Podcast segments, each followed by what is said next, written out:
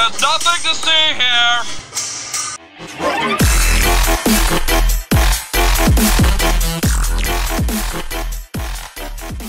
And um, it's been a long time coming. I should really have that as a ducking setting on that sound pad. I need to do that. I'm going to leave that on there for next time, hopefully. Well, the vocal fry is real today, and it has been a long time coming. Now, uh, I want to go over just everything I have ahead of time, and then I'll get into everything else from there. But let's start off by reminding everyone that we need to be listening on an app that follows the podcast standards, the one that everyone in the podcasting 2.0 community community has been referencing and recommending recently is Fountain.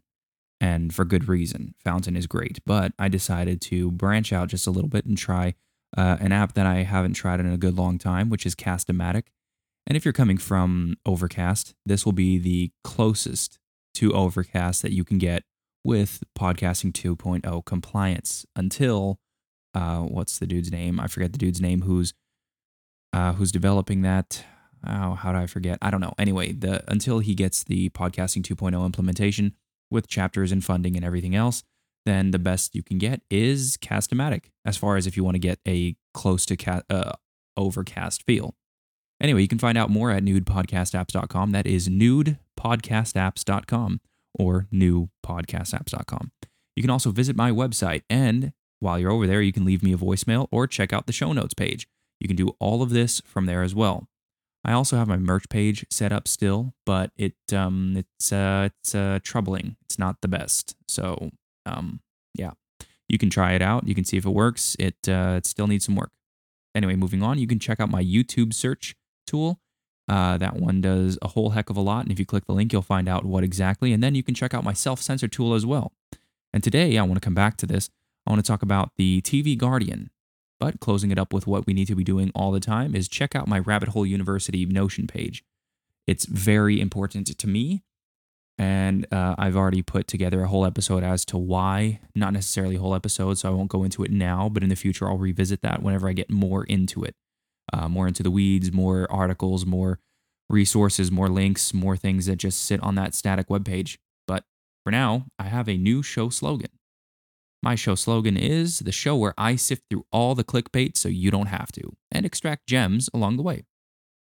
So, I spend way too much time on YouTube anyway. And during my time on YouTube, it's just, I mean, it's just a crap show most of the time a lot of the times I get these uh, newsletters, the random ones that I just haven't unsubscribed from recently, and I need to just filter through my inbox. Excuse me, filter through my inbox. But until then, I will go through that clickbait and I will find those gems and I will bring them to the light. I also go through all the podcasts. I don't just filter through clickbait, I also go through good resources and I bring out those nuggets, those gems.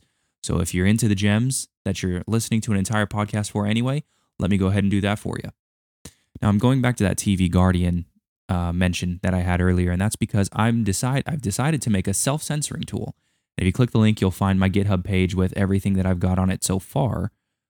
But apparently, there is a tool from 1980 or the 80s themselves. I think it was 82 where some company went through and did exactly the same thing that I'm trying to do with computer code, but they did it with the older technology. But it's the same premise itself anyway. So what they did was they took what was put into over the air streaming or just on tapes or whatever it is. There's a line of encoding in these cassette tapes and in over the airwave television that supports subtitle transfer over the air or over the tape and that subtitle file was searchable. So they plugged in a box that could search through that file, referenced an index or a dictionary of cuss words and cuss phrases and and um, horrible, terrible things that us prudes do not approve of, and it would filter those out by changing the word on the subtitles and by silencing that portion of audio. Now the problem is it wasn't very granular, so it would send, it would mute out an entire sentence if possible, and then it would just go from there. Now, there's a few other things that it would do, but if you wanted to check this out, I have a link to the TV Guardian tool, and I'm even thinking about changing the name of my self censor tool to something that implements the name TV Guardian. The only problem is that company is still in existence. So I may have trouble um, with legal things with that. Anyway, I feel like apologies are in order. I'm I'm getting right into this as if it's a, a normal show, but I do feel like apologies are in order. This, like I keep saying, this has been a long time coming, and it's just no fun for anyone, especially myself, because I'm supposed to be doing this as my release. This is my my creative release for the week, and I'm not completing my own creative release. So I need to be better at what I'm doing, and part of that requires me to be consistent especially with the people who are actually donating to the show, people who are actually listening in, like Pitar. And he deserves his honorable mention. I'm just going to do that right now. This is outside of the value for value segment. I don't even have one right now, uh, just because this is the only one that came through, and it makes sense as to why. I'm roughly an entire month away from my last upload, and Pitar is the only dude that came in strong, which I, I'm I'm not complaining or anything. I mean, Pitar is a solid guy, but that's it just goes to show that whenever you're not consistent, you're not going to get consistent results back. You know, value for value. That's how it works. But his one boost was uh, it came through to me as uh, 2879. I believe it was uh, maybe 3000 exactly, but after all the fees involved, uh, it came out to 2879. And his one comment was two words and an emoji. It says solid intros with a thumbs up. I thank you, sir. I thank you, good sir, for that. I, I worked kind of hard on these. I'm not saying that they're the best thing since sliced bread, but I'll make it work and I will just keep improving until I find something that I either until I think it's satisfactory until I think I don't want to do any more editing on them because it doesn't seem worth it to me to go so far and just over the edge on things that don't need it really. It's it's pretty good as it is, so I'm going to leave it that way for now. But either way, I want to go over a few things that went over this last month so everyone gets an idea as to why it took so long to get these, well, at least just this episode out. So my birthday passed and uh, I got lazy after that because that actually landed on a Friday. And then I also got lazy. I just got lazy. It, it, it's it's something that happened, and for that I apologize. But then also with this new business, I mean, I was incredibly naive. I think I put up an episode when I first moved over to this new business. I mean, you know, just being hired on to be a guy who's basically running the business. I don't really have a specific title right now, and, that, and that's fine. I don't really care for titles that much. I think they can be, uh, I don't know what's the word. I'm losing my words. This is a late episode anyway, but I think they can be obnoxious and superfluous and condescending to use around people. So Either way, I was incredibly naive to think that I would have more time for me when starting a new business. I said there, hey, I'm going to have so much more time to podcast and I have so much more room and so many more resources and and now I can create my own schedule and that's not even close to true. So it's just uh, vocal fry. But anyway, I went ahead and made good on that V for V. So I want to just go ahead and get straight into this week's episode and that's going to start with my conspiracy segment. Oh, but it's not playing. Oh no, misfire on the sound pads. Okay, let's bring that back up and try this again. Let's try it right now.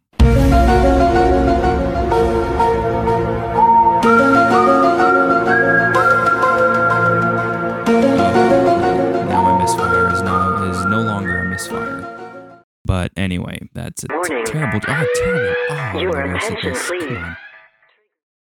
Okay. oh, it's good to be back, isn't it? Okay, my first clip is actually something that I stole from the Mo Facts show, and this is something that I thought was the craziest thing ever. This is one of the older shows. I can't remember which show it was exactly because it was about Obama himself, and I think it might have just been titled Obama or something. The the episode that I stole this from, but the title of the clip that I got was one of my best best and most liked clips on Fountain. So I'm going to go ahead and play that for you now and then just make it even more public and just publish it again. And this is just the best way to get this out to more and more people is once this show gets a little more recognition, people will go back and I'll just revisit certain things and just allow people to be accustomed to other shows and not just mine. So I'm going to go ahead and play this for you now and uh, just get out of the way of the clip. Last one, number 44, and the one before that, 43, Bush and Obama. Well, there are pictures of Bush with his arm around uh, eight year old Barack Obama because his stepdaddy, adopted daddy, Lolo Soetoro, had done a lifetime worth of business with the Bushes. Uh, wow. Uncle George Herbert Walker, after whom George Herbert Walker Bush, Bush one president, was named, founded Halliburton in 1946 in Oklahoma. And Lolo Soetoro had been international executive vice president for Standard Oil. There was talk of him being a CIA asset. Uh, well, yeah. See, he ran the death squads for the Indonesian army. On his own call, anyone could be assassinated. So when George Herbert Walker Bush became head of the CIA under the Ford administration, he just got with his old buddy in the oil business, Lolo Soetoro, and pulled off the hits. oh, yeah. Isn't that crazy? Isn't it crazy? Like you hear about the swamp and you hear about oh Trump was the best president we've ever had because he wasn't part of the swamp. And and and you hear that kind of that kind of rhetoric and it's it's fine. It's just fine. I'm not disagreeing with it necessarily but it's it misses so many different things. This is such a nuanced thing. And this is why podcasts are great. People can go through the nuances and dig dig deep into the weeds. And and I'll leave that for better podcasts than my own because when it comes to digging into the weeds, it would only be on something that I'm knowledgeable about. And I already made a fool of myself thinking that I could talk about the energy crisis in Texas when I had no business talking about it because uh, all I knew was secondhand knowledge from people who are getting secondhand knowledge. So it, it just it, it didn't make sense to try and spread that knowledge around without being knowledgeable. So all I'm saying is that this is good information and I'm proud that I can listen to this and bring some clips from other shows and just shine a light on it. It's crazy that Obama and Bush were essentially related in a weird roundabout way, but also had spent time together before before I mean before anyone even knew about Obama. And I'm going to say Barry I'm not going to say Obama because I don't, I don't, no one uses my last name. And no matter what, it doesn't matter if you're a president or not. It's just no one uses my own last name. It's a little more personable to say Barry, even though I, I don't know him, but it's, anyway, it's more personable, makes it seem like it's more of a thing. This is my conspiracy theory segment, so we're going to move on forward into Graham Hancock. Now, I've been listening to Graham Hancock recently, and here's one thing that I wanted to mention about him specifically. This is his talk about ancient civilizations and how people would would give this this comment on the fact that there's no there's no proof of an ancient civilization because there aren't plastics and because if if we were to follow the natural progression of things because that's what we're doing now in the current day and age we live in the natural progression of things led us to plastics in the industrial revolution.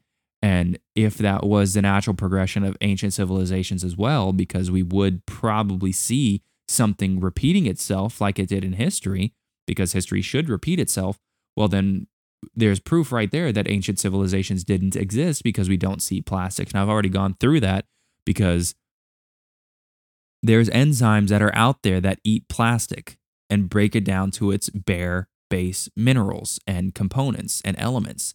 So let's just say that that older uh, older civilization had actually gone through making plastics, hadn't gone to the extent that we have, necessarily, where every single thing in it has used plastic, but then used the enzyme to recycle the plastic as soon as it wasn't used anymore or wasn't of use anymore. But anyway, let's continue on with Graham Hancock right here kind of civilization from our own, which pursued things in different ways. A lot of archaeologists have said to me, but we don't find any plastic bottles from the Ice Age. That means there was no advanced civilization during the Ice Age. Well, hang on. Maybe an advanced civilization might have decided never to get involved in plastic in the first place. Maybe there would have been a clear choice not to make plastic. Maybe they did things in completely different ways. Maybe they cultivated powers of the human mind that uh, we dismiss and regard as uh, completely completely unimportant. You know, woo woo. And uh, sorry about the uh, abrupt edge on that clippage there, but yes, there, there's no reason why an ancient civilization of any sort couldn't be advanced, but could not also have advanced in different ways than our own. It, it, it, it just it makes sense that it could have been that way not everyone is going to follow at every point in history the exact same trajectory that we've followed. I mean, just as an example, there was, and I ah, I shouldn't be saying this because I'm still researching it and I don't have the exact verbiage, so I can't be speaking knowledgeably. There's that word again. There's that word again. Knowledge. But there's the only reason why we have the same the, the level of technology we have now is because we follow Hertzian electric theory instead of following, and I can't remember the exact word for the other one, but okay, so Hertzian theory is based on the fact that electricity is going to be wrangled together and controlled through the use of conduit in the sense of conductors like wires. But there is a different theory, a prevalent theory that was around at the very same time as Hertzian theory was becoming popular. And that one allowed, uh, was the baseline for Nikola Tesla's idea of allowing energy to be transmitted wirelessly. And there's a good um, uh, Uncharted X podcast on YouTube and on any podcatcher that you listen with that explains this specifically. And I believe it's titled uh, Nikola Tesla. Now, when I make an episode on that specifically and bring the gems from there, I'll make sure and bring this point up with better detail. But that's my conspiracy theory segment. I'm going to go ahead and move on to a new segment. And this is the patron, the patron saint of the week. Every single week, I'm going to dig into Catholic culture or Catholic uh, history and talk about all the different saints that I can find. And I found a good resource that has every single saint. I think there's 10,000 of them, I think is what the website says. And it's alphabet it's alphabetized. It's all in alphabetical order. And I'm starting right away with the very first one on the list, which is Saint Agatha. And her role, and I'll, I'll explain why. Actually, hold on. The reason why I'm kind of interested in this is because of St. Jude's Children's Miracle Network and St. Jude's Children's Hospital. The reason why I'm interested in that is because my sister, when she was seven years old, at that point, I was nine years old, she fell ill with brain cancer. Now, there was a, a whole lot of nonsense involved with that. And I actually spoke about that on the episode of mine. Uh, what was it? Um, a conversation with my grandfather and father, as I think what the title was and um, that was written written in Romanian. My goodness, I am tripping over my words. That was written in Romanian, and I translated that episode roughly, but I translated that on the next episode that came right after that. But while I was talking about that, I mentioned that we'd run around all over the place to every single hospital that could possibly help us out with a cancer situation. And one of those hospitals was St. Jude's. Now, St. Jude's is just like St. Luke's in the sense that they they used the name of a saint as the name of the hospital and it there's a reason for that. So St. Luke, I'm not sure what his role is and we're going to find that out in the future, but St. Jude is the patron patron saint of lost causes. So it makes sense why they would name the Children's Miracle Hospital where they take in children with stage 4 brain cancer and try everything that's experimental just to see what works because you're essentially a lost cause and you know what? We'll try something but if it doesn't work i'm sorry. It was a lost cause anyway. So it got me interested in the role of these saints and why certain saints got certain names. Anyway let's get back to the role of saint agatha. She is the patron saint of sicily i, I have such a hard time saying patron now i want to say uh, other words. I'm not even sure what I'm, I'm thinking of it. I'm thinking of patron and who knows what else. You know, just Spanish here. But anyway, uh, she's the patron saint of Italy. I'm saying patron instead of patron. That's what it is. Okay. Patron saint of Italy, of Sicily. And she is the saint of breast cancer, rape victims, and bell founders of all things. A bell founder is literally what it sounds like a person who uh, runs a foundry that makes bells for bell towers. So here's the history St. Agatha was from a well off family in Sicily in Roman times, probably in the third century. After, de- uh, after dedicating her life to Christ, her beauty drew powerful men to her like a magnet, but she refused all suitors in favor of the Lord. Perhaps during the persecution of Emperor Decius, Decius, I think Decius, around 250, she was arrested. Ooh, ooh, ooh, come on, come back here, come back here, come back here. Uh, there it is. She was arrested, interrogated, tortured, and martyred. She refused to renounce her faith or to give in to the powerful men who desired her. An ancient, homily, or an ancient homily relates a true virgin, She wore the glow of pure conscience and the crimson of the lamb's blood for her cosmetics. That's a little gross, but anyway. It is also the constant tradition that her torture included sexual mutilation. Whereas Saint Lucy in shown art or is shown in art with her eyeballs on a platter, Saint Agatha is normally shown holding a plate on which her on which rests her own breast as they were cut off by her pagan tormentors before her execution. Now it's a little graphic, little gruesome, little gory, and um, I probably should have prefaced that, but I forgot about all the notes. So if anyone's listening with children, I very much apologize. I doubt anyone is, but if you are, I apologize for that. Either way, um, it's it's a it's a theme you're going to find with the uh, old church. There's a lot of, I mean, they don't hold back. Just like the Bible doesn't hold back with its gruesome details, the church doesn't with its history. So, moving along, I want to go over, like I keep talking about, uh, needing to have something of this nature on this podcast, the Governor Inslee Press Update. So, the Medium page shows this right here. Oh, did I go to? Ah, okay. We'll just click the first article right here. Reader mode. Reading, math, science, and wellness. Youth mental health is a new educational cor- cornerstone. Adolescence is a hurricane. Friendships, family matters, schoolwork, extracurriculars, jobs, and social media bluster around youth. Some could use a hand to help them through. A 2020 national survey revealed that nearly 17% of youth 12 to 17 had suffered a major depressive episode within a year. A 2021 survey of Washington State 12th graders revealed that 45% felt depressed. Suicide is the second leading cause of death in the state of Washington for youth 10 to 24 years old. The statistics are stunning and their story is clear. Youth need help. Now, I don't want to go into this too much more because it seems like they're using statistics to lie. And there's a whole book on that. It's uh, very fittingly called How to Lie with Statistics. So if you want to look at a, a good book and just, it's, it's not necessarily a how to guide, it's more a clickbaity title for a book that shows you how people do lie with, with statistics. Now, I don't doubt these statistics here necessarily, but I feel like there's a massive, a massive focus on mental health. And I don't like that phrase as a one all catch all necessarily. And now I understand that there is a need for a phrase that deals with a specific issue specifically, but I think it's being played up in the same way that the gluten allergy was played up a while ago. Now I met someone with a true gluten allergy, and it's not something that you want to go around bragging about. It's not even close. As far as he explained it to me, like you're you're out. You're in a state of literal depression and and and just pain and body aches and soreness and cramps and everything for nearly a week if you even come close to the stuff.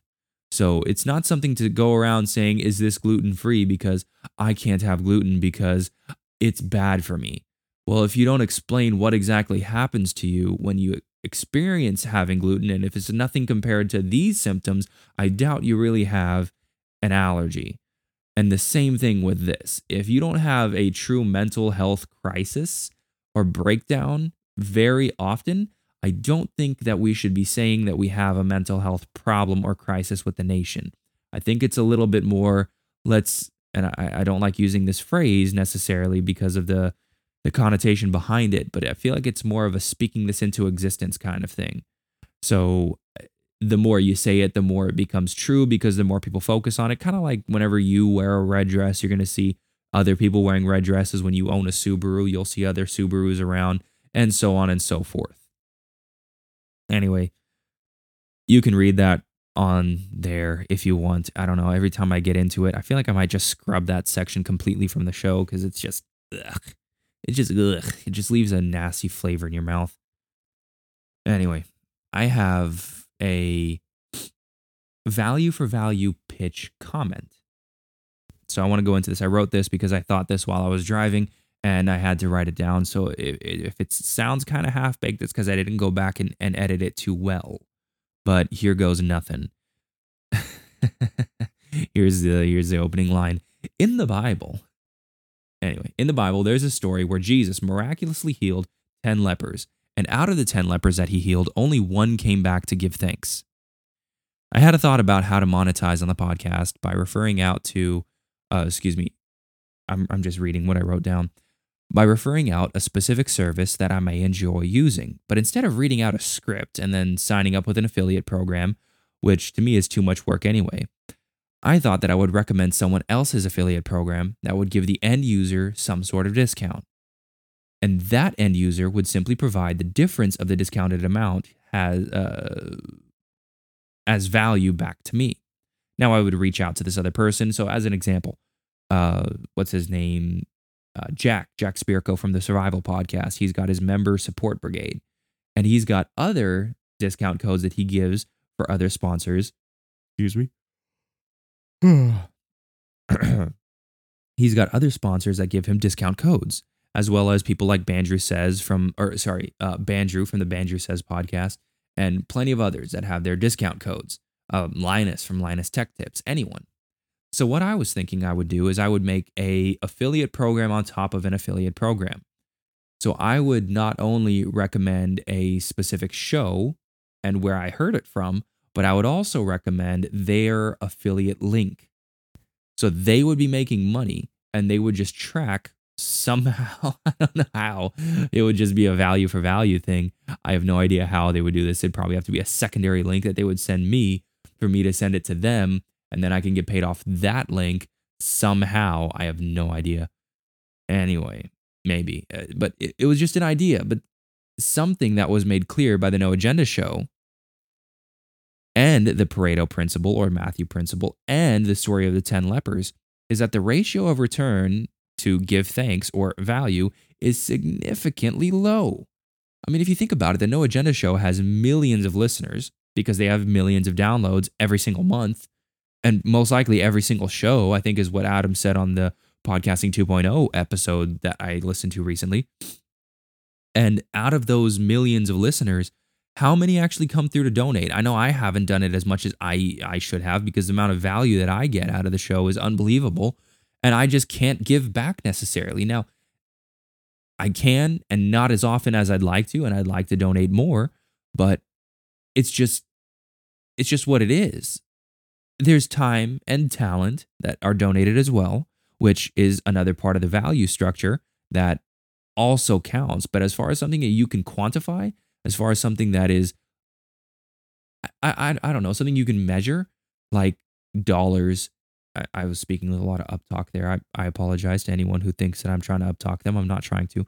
But as far as something that you can measure, it does not seem like people people can put their money where their mouth is, so to speak, and give you something that you can actually use for metrics. Now, metrics aren't the biggest thing; they're not the most important. The the I'm going to use the word content right now because it is an all encompassing term, but I have a note to make on that uh, later on in this episode. But if people value the content that you put out, then it doesn't matter necessarily how they give back as long as you're putting out good content. You'll get some sort of value in return. Anyway, that, that that's that's my thought on the value for value pitch. I wanted to figure out some sort of affiliate thing, but you know, it, it's not that big a deal to me this is a passion project and this is something that I enjoy doing. So I'm not going to go forth and and try and monetize so crazy much that I'm able to leave my 9 to 5 just yet because it's not I mean it's just not reasonable to think that that's even possible right now. So for the future that might be something that I look into, but for now I'm just going to leave it the way it is. And I'm going to move into just right on into my Jordan B. Peterson uh wisdom wisdom from jordan b. Peterson segment. And do i have i do have it. Let's play that right now and then i'll play the clip right afterward all poo-poo times are pee-pee times but what does that imply it's like if you can carve out a living for yourself preferably inside of a large tropical fruit well that's a bloody good start you know how the venezuelan government start, solved the problem of kids starving to death in hospitals how? They made it illegal for the doctors to report starvation as the cause of death. Right. Wow. That's Venezuela in a nutshell. Man, with all the talk about how Venezuela is going to be the best and oh, everyone just doesn't do communism right or socialism right, but look at Venezuela and look how great they are. And then you realize there's little cheeky little tweaks they make to the system to make everything look all hunky dory, and it's not even close Not even close. And I'm just fine with with what I'm hearing from here because it's just great. Oh my goodness, it's just great. Now, I have here, where did I link that to? I oh, did I put that in my value for value pitch? I did, and it was at the bottom. Okay, let me come back to this.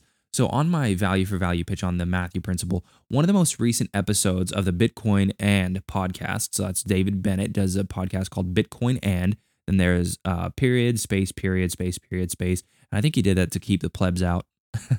I think he did that specifically so it's like, okay, this is going to be intentionally just a little bit harder to find, and um, it and it, it works. He gets quality people. Uh, on one of those most recent episodes of his podcast, he quoted this exact article. Now, I want to shout out his show, but I did not clip it for the life of me. I don't know why I didn't. I set like four reminders to do it, but it got lost in the group and it just takes me a while to go back through and reclip once I've lost something. So I just want to say thanks, David, for putting this out there for me and bringing it to my attention just by putting it on your show. Uh, but I'm just going to do the same thing and just read right back what you've read out on your show. Now, I'm not going to read the whole thing because if you want to, you can listen to David Bennett's read of it. He is a lot better than me, does not stutter as much. I believe he read to his kids a lot more than I did, uh, growing grow, while raising his kids. And I think he still is. Um, as far as I remember, I think he says he still has a few kids in the house, if not all of them. But um, either way, we're going to go ahead and get right into this. This is Martin Luther's Reformation teaches us how Bitcoin can be successful. It's from November 21st, 2022, by Eric Dale. This is an, an op ed article by Eric Dale, host of the Bitcoin for Breakfast podcast. So he's got his own. I might just listen to that and try and steal some gems. Anyway, while we are far from harmless, Bitcoiners are arguably some of the most peaceful people on earth. Initiating violence is, is antithetical to Bitcoin both as a store of value and as a store of values. And the network does an excellent job at defending itself through its decentralization. No army needed. And I certainly don't want any confusion with the XRP army or the like yet. With fiat nukes directed at London, Moscow, and Berlin, I'm sorry, Moscow, our fiat overlords enriching themselves are enriching themselves faster than late medieval popes, and our fiat future promising a level of censorship and surveillance the just the Gestapo. My goodness, I am terrible at reading. The Gestapo never dreamed about stacking sats. Maybe. Oh, I'm sorry. I am so reading this wrong. You know what? Screw it. I'm not even going to finish this. Uh, I can't. I can't. I need. I should just proofread this before I actually put it out there. I'm trying to bring you gems, and, and they're turning into just blocks of coal. It's terrible. Terrible. Let, let, let me try one more time. I'm going to go to the next section. Decentralized resistance. Of course, the fastest way to grow a modern army is to be involved by Russia. I'm sorry, invaded by Russia. First line. But I don't uh, but I want to share some lessons from one of the most successful examples of decentralized resistance the world has ever seen. A movement born in the wake of a disruptive communications technology that allowed information to be copied and spread at an unimaginable speed. An innovation created to overcome the corruption and inefficiency of institutions which had outlived their usefulness an idea which survived all onslaughts from brutal internal persecution to decades of continental war. I'm not talking about Bitcoin. I want to share seven lessons we can learn from late medieval Bitcoiners who went through a similar reformation. Clickbaity title. And, and David pointed that out as well, that it's clickbaity to say that there were Bitcoiners in the medieval century, but the values kind of play a role in calling them Bitcoiners. And here's a bullet list right here. Bullet point number one it is the end of the world. Bullet point number two copy everything. Three, make it local for plebs. Four, OPSEC matters. Five, create your own ecosystem. Six, open source it. And seven, die on this hill. So this article goes on for a lot. I believe it's about a thousand words here and it's a good op-ed. It's a really good op-ed. It it it really drove it home for me, and I couldn't believe how how how great the analogy was for the Bitcoin compared to the Reformation. I recommend everyone read it. At some point, I may just record it if I can get through my stutters and I can actually edit something. Uh, that way, I can cut out all my uhs and ums and I can cut out all my stutters and who knows what. But for now, I'm just going to recommend you read that And if you don't, either way, it'll be coming in the future. But for now, just please read it. Now we're moving on to the next segment. You know what really grinds my gears? I have a few of these. So I have, what is it, three so far on this. Now I have a few audio samples and then I have uh, a reading sample to show you. So I'm going to go ahead and go through the uh, what is it? The problem with the internet that no one is talking about by Struthless. It's a channel on YouTube, artistic guy, good good guy. I mean, essentially, he's he's one of the greatest artists that I can imagine right, right off the top of my head because it's all very personable. He spent, I think it was a year. I think it was a year, if I'm remembering correctly, a year just drawing nothing but storks in every way imaginable. Now, when you're an artist, you you struggle with with prompts. Uh, excuse me, with prompts. Artists go through what's known as a, a, a form of writer's block, but for artists. So when they're trying to create a new art piece, they're staring at a blank canvas in the same way that a writer stares at a blank page when it comes time to write a new novel. It's endless. The opportunities are so wild, so out there, it's so endless that it's worse than going to a store like Walmart, a big mega store, and having 30 different brands of honey to choose from. You have an infinite number of possibilities of what you can create. So he just boiled it down to it has to be a stork. There has to be a stork involved. Draw it however you want, whatever style, but there has to be a stork. And he did it. And it's a great exercise. And he did it so well that there's nothing better than like it's it's that it's like that. There's a resource online, and I'm just bringing it up to mind. There's a resource online that Jordan Peterson brought up on one of his interviews, where it's some some article about spam, like the the lunch meat, where there's fifty thousand I believe is what it is now, 50,000 or 50 some odd thousand haikus written about spam. 50,000 haikus. That is just a repository of those based on it has to be about spam and it has to be a haiku. Once you get these constraints in place, creativity actually flourishes. But anyway, one of his uh, videos right now is called The Problem with the Internet that no one is talking about. And this is a reference back to that comment I made about content. So let's go ahead and play What is a Content Creator? Hey, uh, have I got your attention? Can I hold it? Are you exhausted by content? The fact that there's just so much of it and you can just scroll and scroll and scroll and never hit the bottom? Or the fact that if you're a creative person, there's this weird pressure, this gigantic pressure to make content, content, content? And have you noticed that every single creative person, whether you're a filmmaker, a photographer, or an artist, everything that you make is now just called content. And whatever it is that you used to do, now you just call it a content creator. When and why did this happen? Is it good? Is it bad? And what can we do about it? Those are the questions that I'm going to try answer in this video. What the H E C K is going on, baby? he's a cool guy. Uh, and actually, on his in in that video, he's holding a really high quality looking mic, and I'd love to know what kind it is because it sounds ultra clear. Uh, he's holding it just in his hand, just just raw dogging it, and I'm over here like, you know what? If he can do that, I can do that.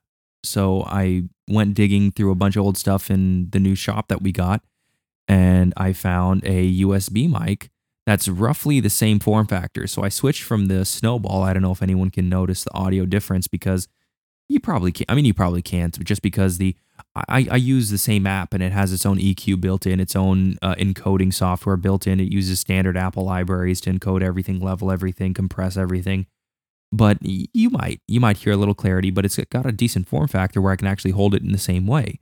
Just you know raw dogging it one-handed like um, the brand is some some off brand i think it's called axa it's the mx715 if anyone's interested. Very cheap um, very easy to get a hold of on amazon but it works like a dream. It works with the ipad. You just get your uh, either usb c to usb uh, female adapter or a lightning to usb female adapter, and then you just plug it right in and it works with Backpack Studio like a charm. But anyway, right back to it. Everything that you do as a so called content creator falls under that one tag. You're a content creator. You're not an artist. You're not a painter. You're not a podcaster. You don't put out shows. You're just a content creator. And there's a problem with that. And the problem is just in this very next segment. And I'll let you listen to this because it's it's explained so much better by Struthless. Go ahead and listen to this. By calling art content, our art is given a very specific purpose. Serve the algorithm set out by a handful of tech companies. Instead of creative exploration, these algorithms reward art that seek and hold attention. This is because this attention is the product that these media companies are selling. It's how they make money. Over time, by very much intentional design, the art becomes formulaic, and it affects the three main groups. I'm the consumer of art and content. I am desensitized and bored, but I will not stop scrolling because these platforms are designed to keep me actually addicted. Genuinely addicted on a neurological level. Ah, why don't we check this with large tech companies? I don't know. I'm an artist. I keep posting stuff to serve the algorithm, and I'm scared to post my actual work because I don't think it will work. I don't think it will go well. Ah. And I'm the technocrats. Any and all money that is being made by this process is going straight into my pockets. Yeah, yeah, yeah, yeah. Yeah. Basically, something that was designed to facilitate or push art and music out is now at its core a poison, like a virus killing its host. Like a virus killing its host. Well said. Well said. And it's just like, my brother is a real artist. Like, he actually has skill, real skill, and he's got commissions and he's got work. He's now lead art director for the church. Now I get it. That's not the biggest thing in the world. It's a small local church, but it's work under his belt and he's got a portfolio that's massive. I'm trying to help him set up a website with its own gallery just to to get his stuff out there. I'm trying to use as much of his his artwork as my show art. I'm trying to get his music at the end of every show. He's a true artist. But if I just said, "Hey bro, your content is sick." That's not that's not giving it the value that it deserves. It's not showing value. That's not valuing his work. So I like that he that this guy Struthless has just broken things down to such an easy to understand set of words. It's as simple as it needs to be, but no simpler. And and the last point that he makes in this segment is on what should someone do in to to combat the algorithm that's that's forcing them to create content so they can feed it and they can get that dopamine hit and they can get this this feeling of being a great content creator because when you're a content creator and and this is now a pejorative to me to say that I'm a content creator or to say that my brother is a content creator or anyone else on the internet is a content creator. Now if you are one, I'm going to use it as a pejorative if you're the kind of content creator that he just explained because if you're just feeding the algorithm to just make a paycheck because all you care about is that ad revenue and not the thousand true fans that Jack Spirko talks about and that Struthless mentions in the next clip I'm going to play for you, then you are a part of the problem. Now, here, listen to this last clip.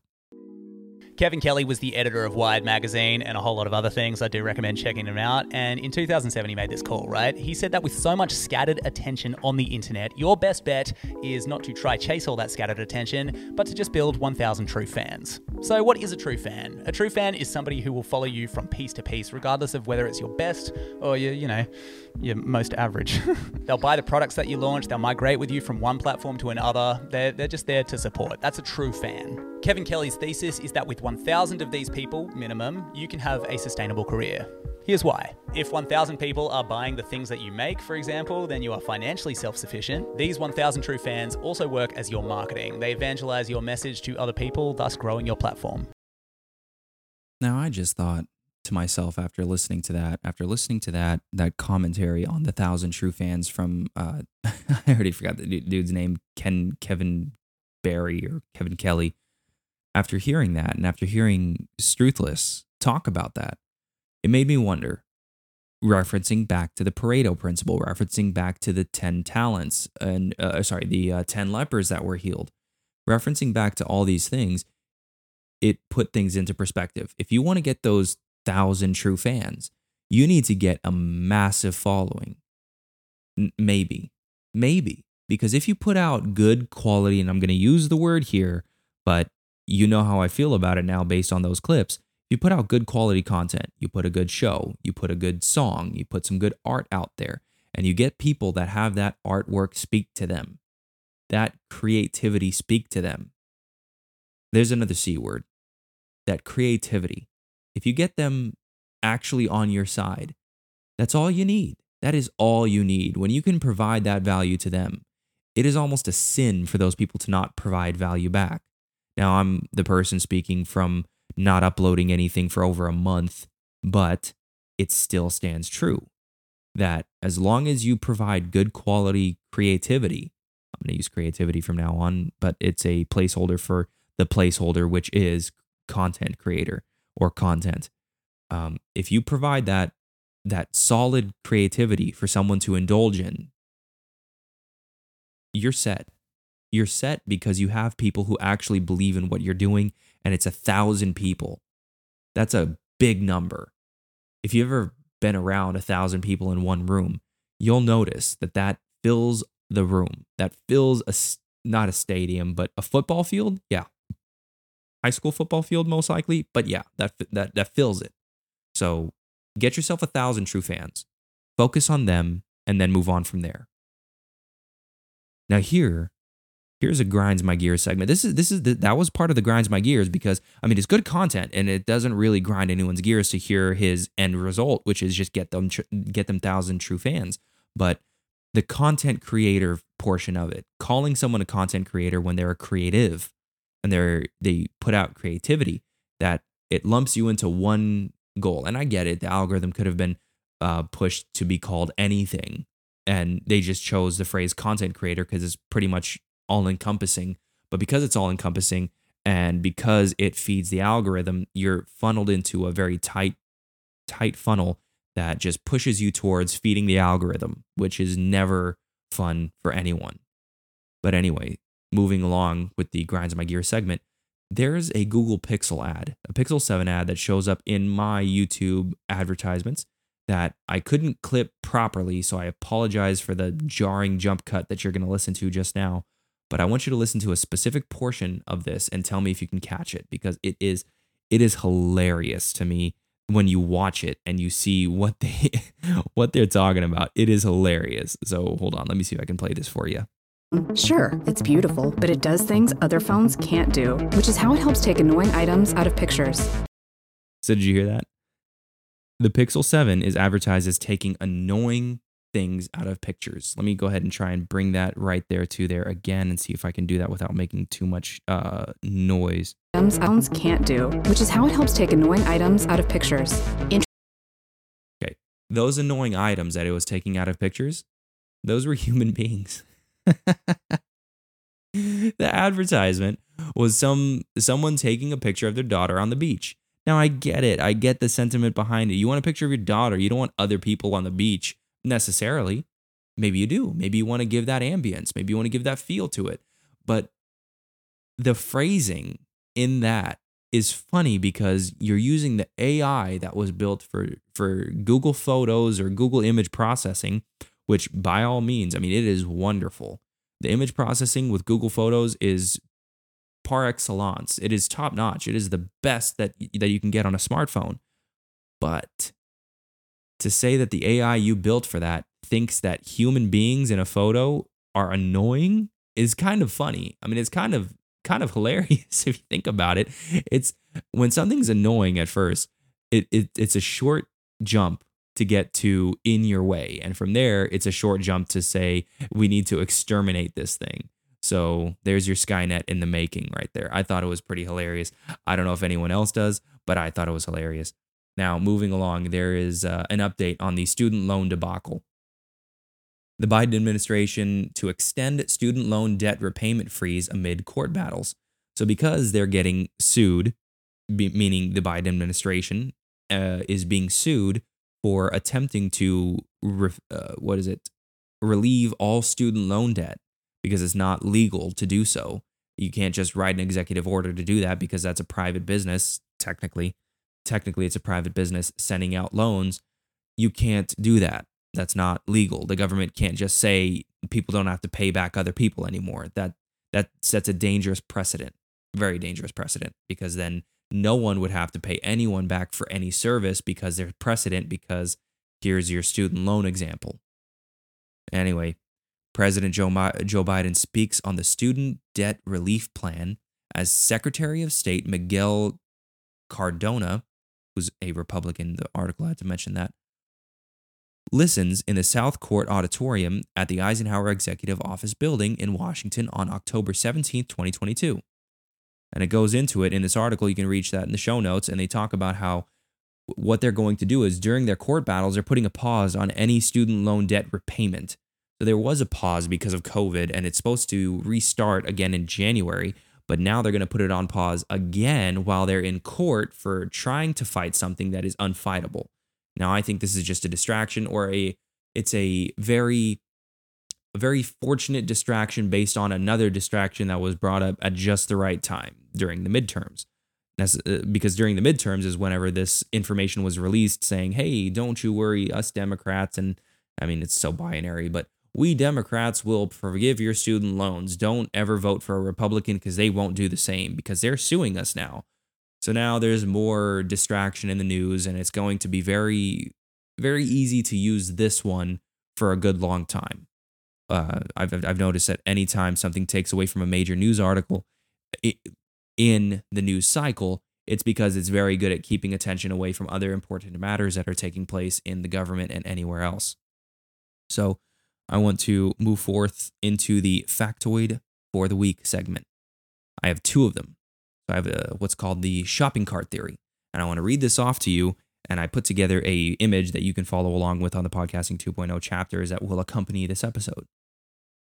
So the shopping cart theory posted to I think this is 4chan by anonymous. Mm. Excuse me, my goodness, I don't think anyone wants to hear me yawning, but there it is. Okay, the shopping cart is the ultimate litmus test for whether a person is capable of self governing. To return the shopping cart is an easy, convenient task and one which we all recognize as the correct, appropriate thing to do. To return the shopping cart is objectively right. It sounds like someone who's a, a cart wrangler at Walmart wrote this, someone with a little bit of, uh, of ability to dig deep into their soul and write something that has some gravitas to it. Uh, okay. There are no situations other than dire emergencies in which a person is not able to return their cart. Simultaneously, it is not illegal to abandon your shopping cart. Therefore, the shopping cart represents itself as the apex example of whether a person is or a person will do what is right without being forced to do it. No one will punish you for not returning the shopping cart. No one will fine you or kill you for not returning the shopping cart. You gain nothing by returning the shopping cart. You must return the shopping cart out of the goodness of your own heart. You must return the shopping cart because it is the right thing to do, because it is correct. A person who is unable to do this is no better than an animal. an absolute savage who can only be made to do what is right by threatening them with the law and the force that stands behind it. The shopping cart is what determines whether a person is good or a bad member of society. I love the shopping cart theory because it is so simple and it's so visceral. it's just hilarious. I mean, you think about it and it makes sense. It really makes sense when you listen to it. It's it, I'm not going to toot my own horn here, but I always return my shopping cart. So I'm a great person by this standard. And that's probably why I like it so much. Anyway, um, let's move forward. Here's an audio illusion for you. Now I'm going to play it twice because it takes a little bit of thinking and it takes a little bit of listening and it takes a little bit of looking. So go ahead and look at your screen right now. And right now, you're going to see an image that has two phrases on it. One is green needle and one is brainstorm. Now, if you count the syllables with me, uh, green needle, that's three, and brainstorm, that's two. Now, I'm to play this audio illusion from 1980. I watched this, uh, I learned about this from Mark Rober uh, the YouTuber, the guy who was an ex NASA scientist. And he brought to my attention and everyone who was watching the video. Oh my goodness. He brought to everyone's attention the fact that audio illusions are kind of easy, not easy, but they're very commonplace because people are interested in that sort of thing. And he was uh, experimenting with audio illusions when making the piano that could speak. And it helps by having a little suggestion. So the suggestion that I want you to follow is this look at your screen when I play this next audio sample for you. It's very short, so I'm going to play it twice. And it plays twice as well. So it's four times you'll be able to hear it. And you can test this by either rewinding or by just trying it in the moment.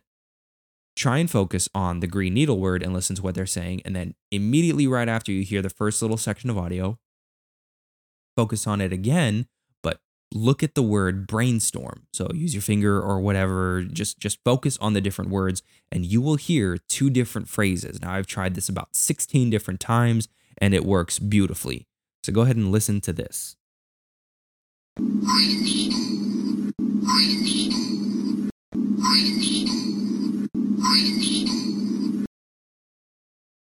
Did you do it?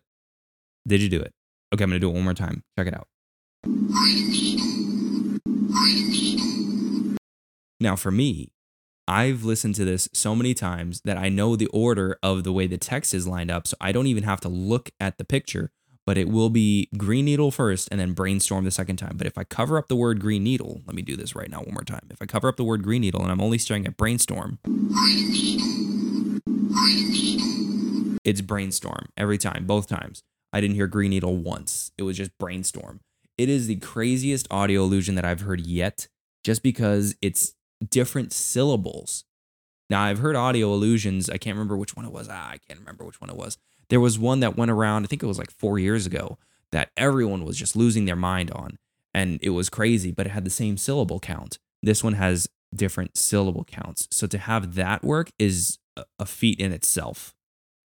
Anyway, I have a uh, prepare with permaculture video that is linked in the show notes and it's on a gasifier build. Now, I brought up gasifiers below, and I believe I brought up a gasifier build as well before from the same exact channel. It's from the random channel, R A N D O M N. So random with an N at the end. And it's just it's it's something that is for the preparedness people who want to be prepared. And it is a great alternative to any just portable generator. But anyway, let me see about this last comment that I have. Okay, sorry about that last part. The noise gate cut out just a little bit, but let's um let's go through this. So I have a comment on the survival podcast uh, that was most recently, not most recently, but it came out pretty recently. I think it was just last week, and uh, the guest on board was Reed Richard. And in that episode, Reed mentioned how massaging a person in your close, tight knit community should not be a taboo uh, topic. For example, if multiple people gather together uh, and they're sitting in a room having a get together of sorts, and one person mentions that a certain part of their body is aching, it should not be a taboo topic or a taboo thing to say for somebody in that group. And it shouldn't be taboo for somebody to walk up to that person, massage that aching problem out of the other person's body, and just go about their day. The reason I think it's taboo is because in today's day and age, in the Western world at least, a massage has been tied to the word intimate. And in every situation that you hear about massage therapy and who knows what, everyone mentions, oh, that's an intimate experience. It's an intimate experience to have a massage. That's so intimate. But then you think about the word intimate itself. And the word intimate is tied to pretty much sex. Anything sexual is tied to the word intimate. But the, dif- the dictionary definition has nothing to do with that. The, the dictionary definition means personal, very personal and that's literally what it is it's it's to be personal with someone very close very intimate i'm going to say um but the western world has ascribed the word sexual to the word intimate that that connotation is there which is why i believe that people will refrain from using their skills to help other people in their close communities like what was recommended by reed in that episode they'll refrain from it because it has that sexual connotation to it because we live in the Western world. Now, anyway, that was the last of it. That was the last of this episode. I'm going to go ahead and wrap, wrap this up with all of my recommendations. Now, the, the list is growing every day. So I'm just going to continue on with my movie recommendations. That's going to start with Father Stew and Jacob the Liar. I haven't updated anything because I haven't had time to watch anything. Moving on to podcasts, we got Bitcoin and I already mentioned them. Podcasting 2.0 mentioned them. No Agenda mentioned them. MoFax mentioned them. Survival Podcast mentioned them. I didn't mention the Permaculture Pimpcast today, but I will mention them most likely in the next episode. Then we're on to newsletters. Texas Slim's Vision. I believe he rebranded to I Am Texas Slim. Then you got The Oasis by John C. Dvorak. You got Modern Wisdom and the No Agenda Loot newsletter. Then for YouTube videos, The Collapse of the American Dream explained through animation. Beautiful, wonderful animation. Great listen. Then you have how are, or, yeah, how Ooh, how are? Yeah, I got this is a typo in my show notes. How the Economic Machine Works by Ray Dalio. Very good one. Very good one. Then a support this segment. This is something I believe you should spend your money on that isn't me. Paul Wheaton's course, the Beyond Organic Garden Master Course. Now, for end of show songs, I have uh, a remix by Kanye West. And how fitting now that Kanye West in the news for me to say, I love Kanye. He's great. I'm going to be incendiary by saying that. I think he is a troll and a professional one at that. But yeah, he says some dumb things. But you know what? So does everyone else, and his is just on blast. And it's fun. It's fun to make fun of the black guy when, or it's fun to make fun of. We'll say um, when there is mental health crises happening. I've noticed that it's never okay to make fun of them unless it's a black guy, especially a famous rich black guy, because that should not exist according to pop culture. But anyway, I like Kanye. I'm still voting for him in 2022. Uh, sorry, 2024 if he's running, unless he says something that's truly incendiary and he's not just trolling. And at that point, I'll write in Jack Spirko or maybe Adam Curry. We'll see. End of show song is that. End of show ISO I think you're going to love. And that's it for this episode, guys. Just about one hour long. And it's been a long time coming. So I thought an hour would be a significant uh, upgrade on the last episode and a significant uh, improvement on the show, I hope. I hope everyone enjoys this one and I'll catch y'all in the next one. I'm going to play us out with my beatbox ad and the, the rest of the end of show things that happen every other time. Peace. Chapters, transcripts, images, links, stream micropayments to the podcast, and send Satoshis in real time over the Lightning Network using a compatible Podcasting 2.0 app. Just go to newpodcastapps.com. That's newpodcastapps.com. And for more info, go to podcastindex.org.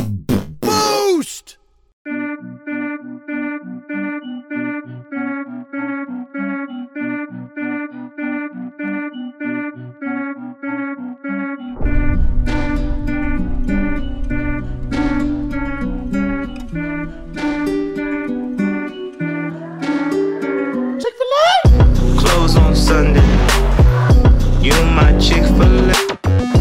Close on Sunday. You my Chick fil A. Close on Sunday. You my Chick fil A.